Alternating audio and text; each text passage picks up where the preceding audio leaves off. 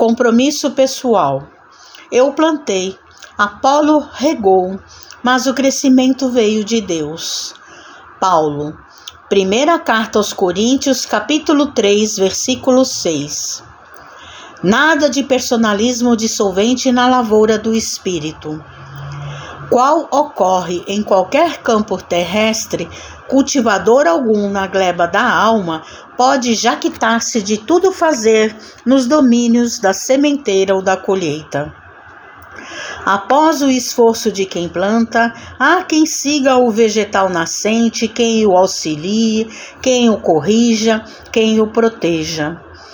Pensando, porém, no impositivo da descentralização no serviço espiritual, muitos companheiros fogem à iniciativa nas construções de ordem moral que nos competem.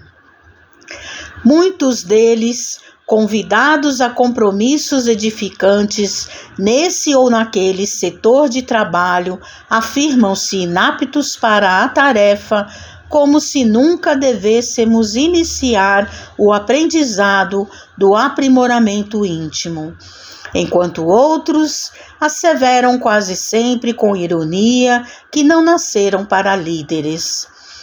Os que assim procedem costumam relegar para Deus comezinhas obrigações no que tangem à elevação, progresso, acrisolamento ou melhoria mas as leis do Criador não isentam a criatura do dever de colaborar na edificação do bem e da verdade em favor de si mesma.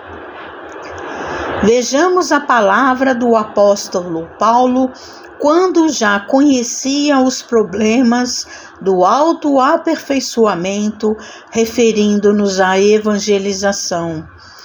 Eu plantei, Apolo regou, mas o crescimento veio de Deus.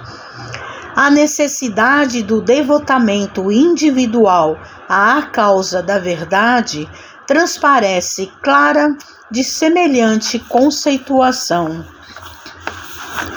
Sabemos que a essência de toda atividade numa lavra agrícola procede originariamente da providência divina.